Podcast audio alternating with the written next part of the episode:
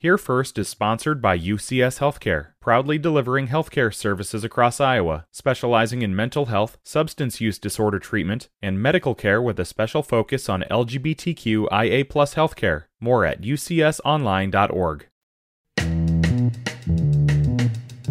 Today is Friday. It's the 9th of December. This is Here First from IPR News. I'm Clay Masters. An explosion and fire at an agricultural plant in eastern Iowa has caused injuries and an evacuation of people near the operation. The explosion and fire happened about 11:15 yesterday morning in Marengo at a plant owned by Heartland Crush, a soybean crushing company. As of 4 o'clock yesterday afternoon, firefighters were still putting out the flames.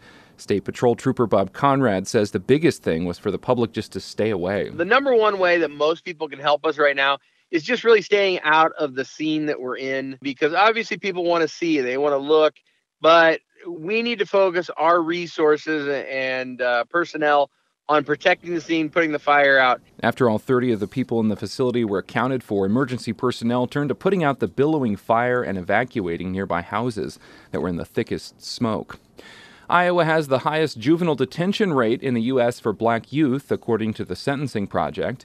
Now, IPR's Grant Gerlock tells us advisory panels in the Iowa Department of Human Rights are planning to recommend reforms to the system. Ideas to reduce racial disparities include setting a minimum age of 12 years old for juvenile court defendants and requiring diversion programs for first time low level offenders. Stephen Michael of the Department of Human Rights says justice advisory groups will also recommend starting all cases involving juveniles in juvenile court. He says charging youth as adults disproportionately affects black Iowans. Black youth are 11 and a half times more likely to be direct filed uh, than, than white youth, which means if you're 16, you commit a forcible felony or allegedly commit a forcible felony, you start in the adult court system. Michael made his comments at the Iowa Summit on Justice and Disparities. He says the recommendations will be shared with the governor and state legislators. After a fair amount of haggling, Sioux City officials were able to get the people planning a rally featuring former President Donald Trump to pay a $5,000 bill the day before last month's event. But the city is still waiting on the U.S. Secret Service and event planners to reimburse more than $11,000 in other rally costs. The biggest outstanding bill related to the November 3rd rally in Sioux City is the $10,000 charge for police officers to staff the event that the Secret Service is supposed to pay. The U.S. Food and Drug Administration has authorized the bivalent COVID 19 booster shot for children as young as six months. We get the details from IPR's Natalie Krebs. The FDA authorized the bivalent booster from Pfizer and Moderna for children ages 6 months to 5 years old. It's given to them after they have completed their initial series of a vaccine. It helps prevent serious illness from COVID because it protects against two strains of the virus. This includes the Omicron variant, which has long been the dominant variant circulating in the state. This comes as hospitals across Iowa are reporting seeing unusually high numbers of children who are seriously ill with respiratory viruses, like RSV, the flu, and COVID. According to the Centers for Disease Control and Prevention, 15.7% of Iowans ages 5 and older have received the bivalent booster. And as the downstream navigation season on the Missouri River is wrapping up for the year, releases from Gavins Point Dam near Yankton, South Dakota are being reduced to winter levels. It's a seasonal move, according to John Remus, chief of the Missouri River Basin Water Management Division of the U.S. Army Corps of Engineers. We don't support navigation usually past the end of November, so we run winter releases um, normally. And then when we get into drought conservation measures like we're in now, we go to what we call minimum winter releases, which is um, just to conserve water in the system for uh, future years just in case the drought continues. The Corps normally starts increasing flows again in mid March. This is Here First. This IPR podcast is supported by Cultivating Compassion, the Dr. Richard Deming Foundation, fostering causes that enrich the community, generate understanding, and cultivate compassion, including above and beyond cancer.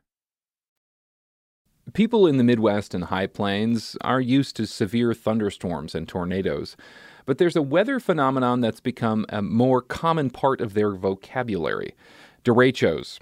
A year ago, a derecho swept across the Midwest and plains, including Iowa, bringing widespread damaging winds, tornadoes, and killing at least five.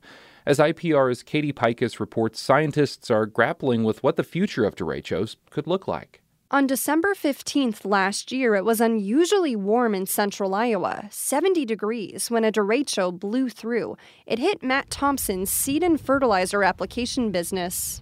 There was a building there. You can see the pad still sitting there, the gravel. That's where one of the buildings was. Lost Grove Ag Services near Harcourt lost five of its six buildings. Thompson recalls getting to the business early the next morning to survey the damage. And when the sun came up, it was we didn't know what we were going to do. It was pretty devastating to see. It was unbelievable. I'll never forget that. Derechos are widespread, long lived windstorms, and this derecho was unique. The first recorded in December anywhere in the U.S. Wind gusts exceeded 80 miles per hour. The straight line winds and tornadoes that accompanied left nearly $2 billion in damage, stretching from Kansas to Michigan. Iowa, in particular, has been caught in the crosshairs of derechos over the last couple of years. Bill Gallus is a meteorology professor at Iowa State University. He says derechos thrive on warm, humid air in the atmosphere's lower levels, creating thunderstorms, something the Midwest often has. Those thunderstorms are able to tap into very strong winds happening higher up in the atmosphere, even up toward the jet stream, so that they can bring those strong winds down to the ground. That is what happened in the recent December 2021 derecho in the Midwest. There isn't a lot of research on derechos, so scientists say it's hard to know how they'll fare in a warming Earth.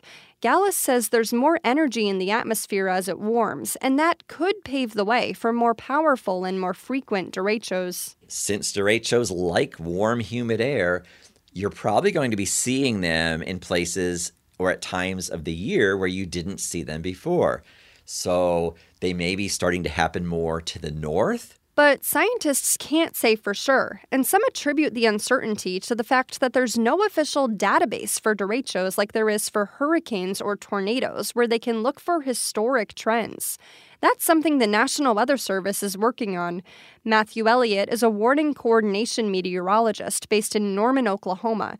He says derechos have no formal definition. When you hear the word derecho, it's got to trigger something. It's got to trigger that this is the worst windstorm that I'm going to see. Once they have a label and better data, Elliott says it'll make forecasting derechos easier and will give people more warning to get to safety.